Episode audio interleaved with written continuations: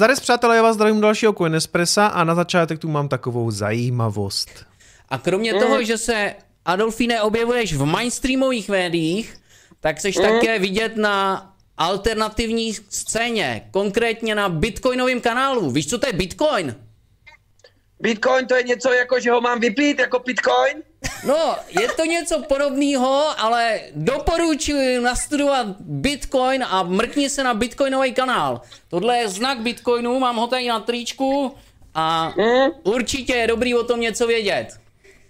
Dobře, Dobře tak... no, tak jako podívám se teďka, jak se mi prodáváte merch, možná půjdu mít nějaký ty jikry a možná nějaký jikry dám do toho Bitcoinu, nebo co to bylo. Jo, jo. Bitcoin. No tak to vidíte, přátelé, už o mě ví i Adolfín a taky mě pobavilo, že jsem oficiálně byl asi zařazen do alternativní scény, což vždycky zavání nějakým průserem, když máte takový ty alternativní média. Hele, tak jako asi alternativní médium jsem, když jsem na YouTube, tak nejsem mainstream, to je jasný. No to je jedno. Já jsem chtěl ještě poděkovat fanouškovi Vencovi, který mi poslal na streamu docela velký donate a já jsem ho nepřečetl, protože jsem buď nezobrazil, nebo jsem to nějak zazdil. Každopádně moc děkuju a my jdeme na graf. Hele, Bitcoin se víceméně rozhodl, že veškerý technický analýzy prostě bude ignorovat a všechny čáry tady teďka nějak podlízá. Mně by se samozřejmě líbilo, kdyby se tady nějakým způsobem třeba odrazil od té trendovky a šel nahoru, to je vám jako jasný. Tím by pokračoval ten uh, bump and run reversal. Nicméně na to je podle mě strašně brzo to soudit. My stejně pořád čekáme, co budou dělat indexy, ale uh, jako pro mě je zajímavý se podívat zase na nějaký dlouhodobější, dlouhodobější pohled třeba na tady ty weekly svíce, ty týdenní svíčky. A na těch týdenních svíčkách, když se na to podíváte, tak pro mě je prostě důležitý, pro mě jsou důležité tady ty objemy. Když to padlo dolů, ty objemy byly fakt jako velký. A když se na to podíváte historicky, tak uh, tady velký objemy na konci roku 17 obrat, obrat trendu. Tady potom ta kapitulace obrat trendu. Tady potom to zase vyletělo nahoru obrat trendu. Jo? Takže já si pořád myslím, že snad, že snad tady to dno bylo naraženo a pod tyhle ty úrovně, případně pod tady tu trendovku, ten Bitcoin snad nepůjde, zvlášť ještě ve spojitosti jako s blížícím se půlením. Jo. Co mě teďka ale přijde daleko zajímavější, jsou uh, pořád ty uh, akciové indexy. Jo. To znamená, když se podíváme na S&P 500, na těch největších 500 firm, uh, tady pořád se všichni teďka baví ve smyslu bylo to dno, nebylo to dno, půjdeme níž a já doporučuji na to mrknout na videa Alessia Rastanyho. Teď poslední video, který to právě rozebírá. Tři, jak kdyby možný scénáře toho, jak by teď ty akcie mohly vypadat, protože já z toho třeba mám ten pocit, že eh, tady to narazí nějaký, jako, nějaký lokální vrchol a bude to níž. Ale to je jenom jeden z těch pohledů. Jo. Eh, někdo totiž říká, že se tady vytvoří nějaký to Včko a akcie jdou prostě směle pokračují nahoru. Mně to v tu situaci, jaká momentálně na světě je, přijde jako málo pravděpodobný, ale pravda je, že on třeba, ten Alessio říká v těch videích, že eh, Ekonomika světová a akciové trhy jsou dvě různé věci, které nejsou jako nutně korelované. On to v tom videu prostě popisuje tak, že akcie jsou daleko víc o sentimentu a nej, nejsou tak nutně jako navázány na ekonomickou situaci. Čili on tam popisuje tři scénáře. Ten jeden jsem víceméně popsal, tady by se to prostě odrazilo a prostě to pokračuje nahoru, pandemie, nepandemie. Pak říkal, že eh, se může klidně stát něco ve smyslu tady takového dvojitého V, to znamená vytvořilo by se dvojitý dno a pokračujeme zase nahoru anebo teda případně nějaká jako hlubší, řekněme, krize na akcích a propad takhle dolů. A říká tam zajímavou věc. Kdokoliv vám říká, že se stane jedna tady z těchto variant, tak mu prostě nevěřte, protože ehm, jeho sloví jako nikdo to nemůže vědět, mými slovy všichni ví hovno. Jo? Čili i to, že já si tady teďka něco myslím, je jenom jak kdyby můj názor a je lepší se prostě podívat na nějaký další lidi, co si o tom myslí, protože nikde není napsaný, že to, co já tady říkám, se prostě musí stát. Protože podle mě je důležité si uvědomit, že každý prezentuje akorát nějaký svůj názor, nějaký svůj pocit, ale nikdo samozřejmě nevidí budoucnost. Jo. Proto já si prostě myslím, že všechny ty tři scénáře jsou prostě možný a ano, možná to vypadá jako neuvěřitelně vzhledem k té celosvětové situaci, propady ekonomiky, ale ono se klidně fakt může stát, že tady jsme to dno narazili a půjde to jako nahoru. Jako, respektive to je jeden z názorů. Jo? Mě z toho, já jsem se dneska díval asi na pět, možná možná 7-8 videí na YouTube, jestli jsme viděli dno na akciových trzích nebo ne. A jako uspokojivou odpověď jsem samozřejmě nenašel, protože každý tvrdí něco jiného. Někdo prostě říká, přece v té současné situaci ekonomické, světové, nemůžeme očekávat, že že jsme tady narazili dno a jdeme prostě nahoru. A někdo říká, hele, narazili, protože eh, Fed tam nasype prostě peníze a místo toho, aby se ty peníze v podstatě dostali pomocí komerčních bank půjčkama k lidem, tak se nalili prostě eh, do akcí, zvedáme se a jdeme nahoru. Takže pro mě je hrozně těžké se v tom teďka zorientovat a já myslím, že pro každýho. A opakuju, pokud vám někdo tvrdí, bude to tak, protože tak kecá, protože vědět to na 100% prostě nemůže. Čili doporučuji vám dvě poslední jeho videa, jednak ty tři scénáře, které se podle něho teďka můžou rozehrát a to druhý video je víceméně o tom, že akciové trhy ve skutečnosti nejsou zdaleka tak navázany na celosvětové ekonomické dění, jak si spousta lidí myslí. On tam ukazuje, že třeba pád na akcích často jak kdyby uh, předchází nějakému většímu ekonomickému kreši. Hele, uh, já neříkám, že má ve všem pravdu, ale jsou to rozhodně jako zajímavé pohledy na věc a já myslím, že hodně se od něho můžete naučit. No a téma pro první zprávu tak trošku kradu, tady od svého švýcarského kolegy. Eh, Sunny Decree, švýcarský youtuber, zveřejnil video Bulletproof Indicator Bitcoin will moon, to znamená nějaký jako nespochybnitelný indikátor, že Bitcoin poletí na měsíc, to já vždycky, mě tady ty názvy trošku jako trigrujou, eh, spousta, spousta youtuberů je jako kdyby používá, podíváme se, čím on argumentuje. Eh, on argumentuje tím, že Jednak se stáhlo spousta bitcoinů, který leží na burzách, to znamená, že, by to, že vlastně předpokládá podle tady toho Glassnode eh, alertu, že spousta lidí stahuje bitcoiny z burz, hodluje je někde na hardwareových peněženkách a tak dále. Já už jsem tady jednou prezentoval data z Glassnode a pak mě eh, jeden fanoušek upozornil, ať si dám pozor na ty grafy, že eh, často jako by si měl podívat hlavně, co ukazuje třeba Y osa, protože ten graf vypadá jako zajímavě, jenže když se podíváte na ty data vlevo, tak vidíte nějaký propad eh, z 2,5 milionu někam na 2 miliony 300, což není skoro nic. Jo. To vypadá jako nějaký obrovský propad, ale prostě jestli tam máte 2 miliony 200 nebo 2 miliony 400 bitcoinů na těch burzách, není zase tak zajímavý. Co mě přijde zajímavější, jsou stablecoiny, respektive eh, když se podíváme na to, jaká je celková tržní kapitalizace, eh, jak kdyby toho kryptotrhu, tak ten je, tak je to asi nějakých ne, necelých 200 miliard, necelých 200 miliard dolarů. A když se podíváte na data od začátku roku, tak vidíte, že někdy kolem 10.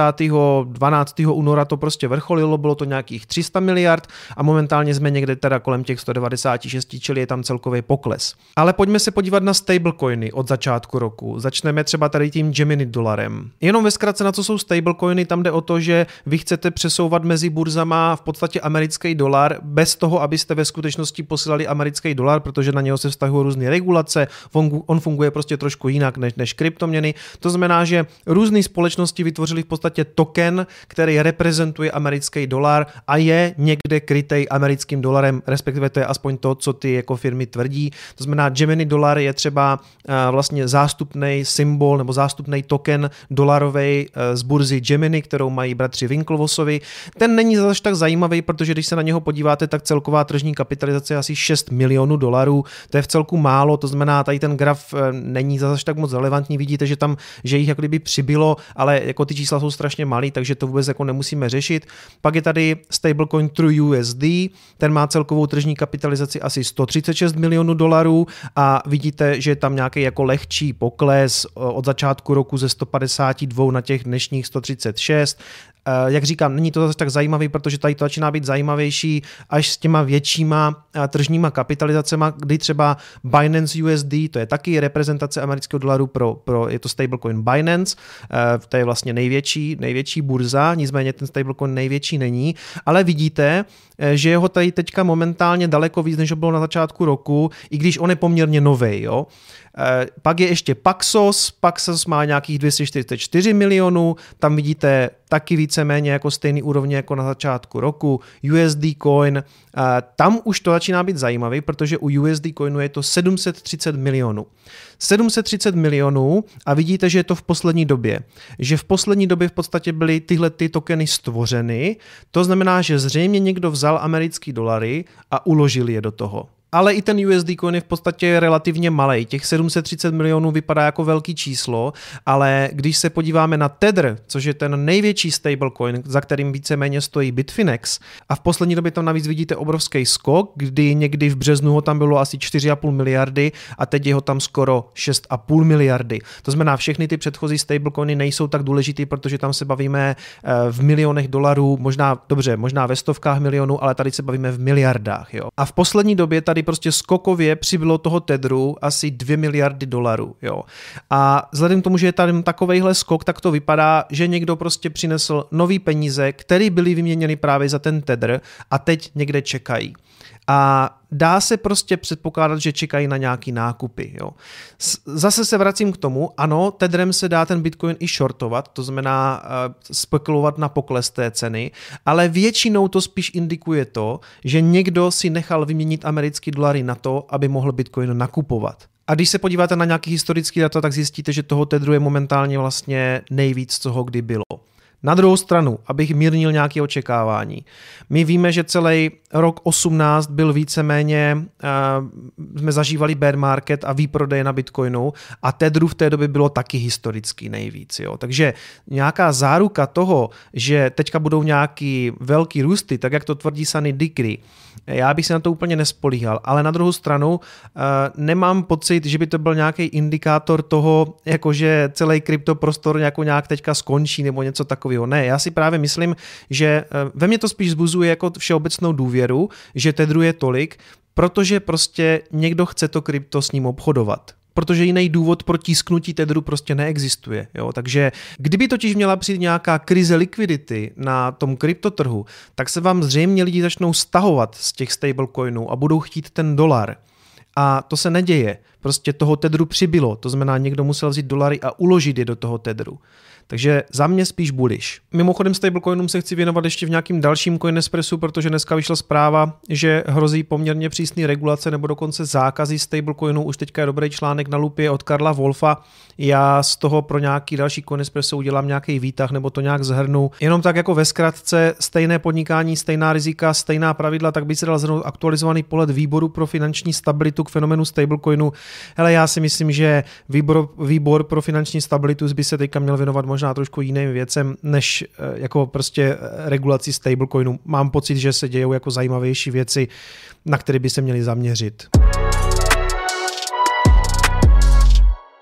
A máme tu zase oblíbené makroekonomické okénko, i když eh, mám pocit, že poslední dobou je to skoro samá makroekonomie a tak se aspoň společně budeme vzdělávat. Tentokrát od Lukáše Kovandy. Lukáše Kovandu asi znáte, on často bývá v televizi, je to poměrně jako známý ekonom a tady píše článek, eh, který vyšel na kurzi.cz link v popisku.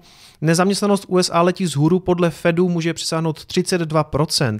Ve 30. letech přitom činila jen necelých 25%. Američtí ekonomové jsou v děsu a úžasu zároveň, jeden z nich se dokonce vyjádřil v tom smyslu, že by jej nikdy ani ve snu nenapadlo, že taková čísla během své kariéry uvidí.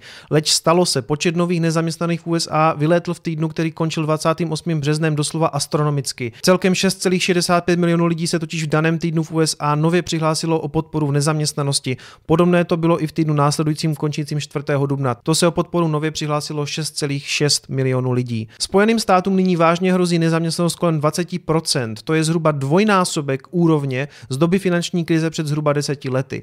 V době, kdy v roce 33 prezident Roosevelt vyhlašoval svůj New Deal, činila nezaměstnanost zhruba 24%. Vrchol z doby velké hospodářské krize 30. let činí 24,9%. Někteří ekonomové se ale obávají, že letos může nezaměstnanost v USA vystoupat dokonce ke 30%. Americká centrální banka dokonce varuje, že to může být až 32,1%. Tady je k tomu poměrně srozumitelný graf, kdy vidíte, eh, kam, vlastně, kam se vlastně drápala ta nezaměstnanost třeba v 50. letech někam k 8%, někdy v 80. letech až k 11%, teď v té poslední krizi to bylo taky kolem těch 10% a pokud vyjde ta předpověď toho Fedu nebo toho, co ti ekonomové očekávají, tak si dokážete představit, kde ten graf bude. Bude, někde až, bude až někde tady. Jo? To znamená, za posledních 70-80 let jsme takovou situaci neviděli. pokud teda skutečně ta, ta nezaměstnanost dosáhne takových čísel a proto je pro mě jako docela špatně obhajitelný to, co se děje na těch akcích, jo, já to jako nechápu. Já nechápu a navíc je tam ještě jedna zajímavá věc, v době, kdy přišlo to ohlášení té nezaměstnanosti, když, když prostě se zveřejnili ty čísla, že nějakých 6 milionů lidí a za poslední dva týdny to bylo skoro, já nevím, 12 milionů lidí, kteří žádali o podporu v nezaměstnanosti a přesto vám rostou akcie. Ty nejhorší data o té nezaměstnanosti chodí teďka v těch posledních dvou týdnech, třech týdnech a to je čas, kdy ty akcie rostou. Jo. Takže to, co říká ten Alessio, že vlastně nekoreluje úplně ekonomika s tím, co se děje na akcích, jako je zřejmě pravda a upřímně řečeno mě z toho jako zůstává rozum stát. Ve dvou březnových týdnech po úderu koronaviru v USA se o podporu v nezaměstnanosti nově přihlásilo bezmála 10 milionů Američanů. Během světové finanční krize a americké recese let 2007 až 2009 trval srovnatelný nárůst, to je nárůst o 10 milionů nových nezaměstnaných, nikoli dva týdny, ale úvodních 6,5 měsíce zmíněné tehdejší recese. To znamená, to, co trvalo půl roku, vytvoření nějaké tady těch nezaměstnaných v té, v té minulé krizi, tak teď to prostě trvalo dva týdny. To svědčí i o historicky nebývalé razanci současného nárůstu. Ačkoliv míra nezaměstnanosti v USA je podle nejnovějších březnových dat 4,4%, je to jen proto, že tyto údaje ještě příliš nezahrnují dopad koronaviru. Dopad koronaviru bude patrnější z dubnových čísel. Nyní lze míru nezaměstnanosti v USA odhadovat na zhruba 15%. Takže už teďka máte v podstatě tenhle ten graf neaktuální, protože on ukazuje eh, ty 4,4, ale ve skutečnosti se zřejmě pohybuje už někde tady v těchto úrovních. Jo. Takže proto, proto já úplně asi nemám dobrý pocit jako z těch akciových indexů, protože jako já vím, že nemusí nutně korelovat s tím stavem, tak jak to říká Alessio, ale neříkejte mi, jako že, že akcie prostě takhle porostou, když tady tenhle ten graf prostě poroste taky, jo, a Prudký nárůst nezaměstnanosti v USA jde ruku v ruce s citelným růstem nezaměstnanosti v také v dalších ekonomikách, včetně České republiky. Byť v zemích s méně pružným trhem práce, což je případ právě Česka, bude nárůst nezaměstnanosti přece jenom pozvolnější než v USA. Čili přátelé, připravme se na horší časy i v České republice. Uh, prostě žijeme v globálním světě a to, co se děje v Americe, samozřejmě zasáhne i Evropu. Konec konců ta pandemie je celosvětová.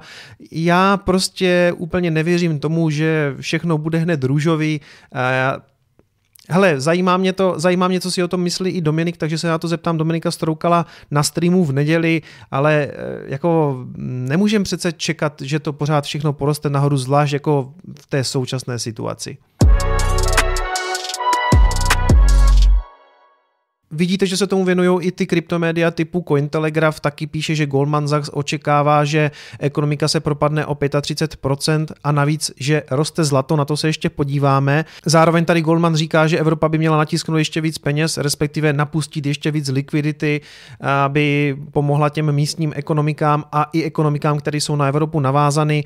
To kritizuje třeba Max Kaiser, který říká, že tohle to není v podstatě žádný řešení. On tady přímo říká, že tím vzniká něco něco ve smyslu nějakého neofeudalismu, kdy vznikne třída superbohatých a jejich vlastně služebníků. Ale to si jako trochu myslím taky, protože Uh, vidíte to na těch akciových indexech, jo? Ono, oni se tisknou peníze na podporu ekonomiky a spousta z nich ale končí prostě v těch akcích a k těm nejchudším se prostě ty peníze nedostávají, dostávají se paradoxně k těm nejbohatším, kteří mají nakoupeny ty akcie, teď se, vedou, teď se vezou na těch akciových trzích. My jsme si zrovna včera volali s kamarádem Vojtou a on říká, hele, jako nejparadoxnější na tom jako je, že my možná fakt uvidíme padat ekonomiku a velkou nezaměstnanost, v podstatě mm, jako nepěkný časy pro většinu obyvatelstva, ale dost možná prostě akciový, akciový trhy up. A to jako je něco, co v té, co nechcete, že jo, protože se vám prostě budou dál rozevírat nůžky a to si přece nemůžou přát ani ti bohatí, protože takhle vám v té společnosti prostě vzniká čím dál větší nerovnost a to předcházelo vlastně oběma světovým válkám, kdy ti lidi potom ze zoufalství začnou volit nějaký idioty, populisty, nácky.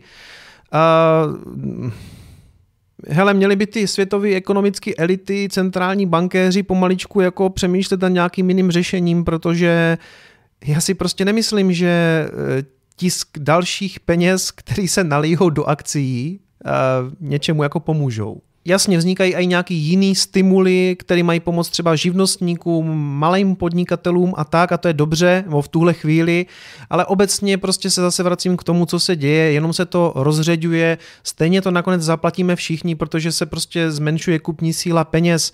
Měli by se fakt tyjo potkat a říct si, kluci, pojďme to nějak redefinovat, pojďme to vymyslet jinak, to není normální. Vznikají nám prostě nervnosti ve společnosti, akorát to živíme těma levnejma penězma, k těm nejchudším se ty peníze nedostávají, živnostníci prostě padají na hubu a to jediné, co my jsme tady vymysleli, je, že teď vezmeme prachy a budeme zachraňovat Boeing, kde prostě předtím borci si kupovali ty akcie zpátky, aby jim uměle pumpovali cenu akcí. Teď prostě teď to nedává smysl. Co se týče zlata, tak já jsem říkal, že by mohlo prorazit to svoje letošní high. Popravdě nečekal jsem to tak brzo, takže zlato nám jako docela pěkně roste. Ať už akcie budou padat nebo růst, já víceméně trochu spolíhám na to, že zlato poroste tak jako tak, eh, protože zlato prostě, když se podíváte historicky, tak v těch krizích vždycky roste. Samozřejmě žádná záruka to není, teď jsem se díval i na video s Dominikem Stroukalem, který prostě říkal taky, že eh, to ovlivňuje samozřejmě spousta věcí, taky se ho zeptám v neděli na tom streamu, ale ano, jako já jsem docela bullish na zlato, když se podíváme na nějaký měsíční svíce, eh, tak si myslím, že by se tady klidně mohlo stvořit něco ve smyslu třeba obrovského kapen handlu, a zlato by mohlo jít nahoru, nebo možná půjde rovnou nahoru, já nevím, nicméně ano, historicky zlatu se prostě daří v takovejhle dobách nejistoty, takže podobnou eh, věc teďka předpokládám a zlato fyzicky postupně přikupuju.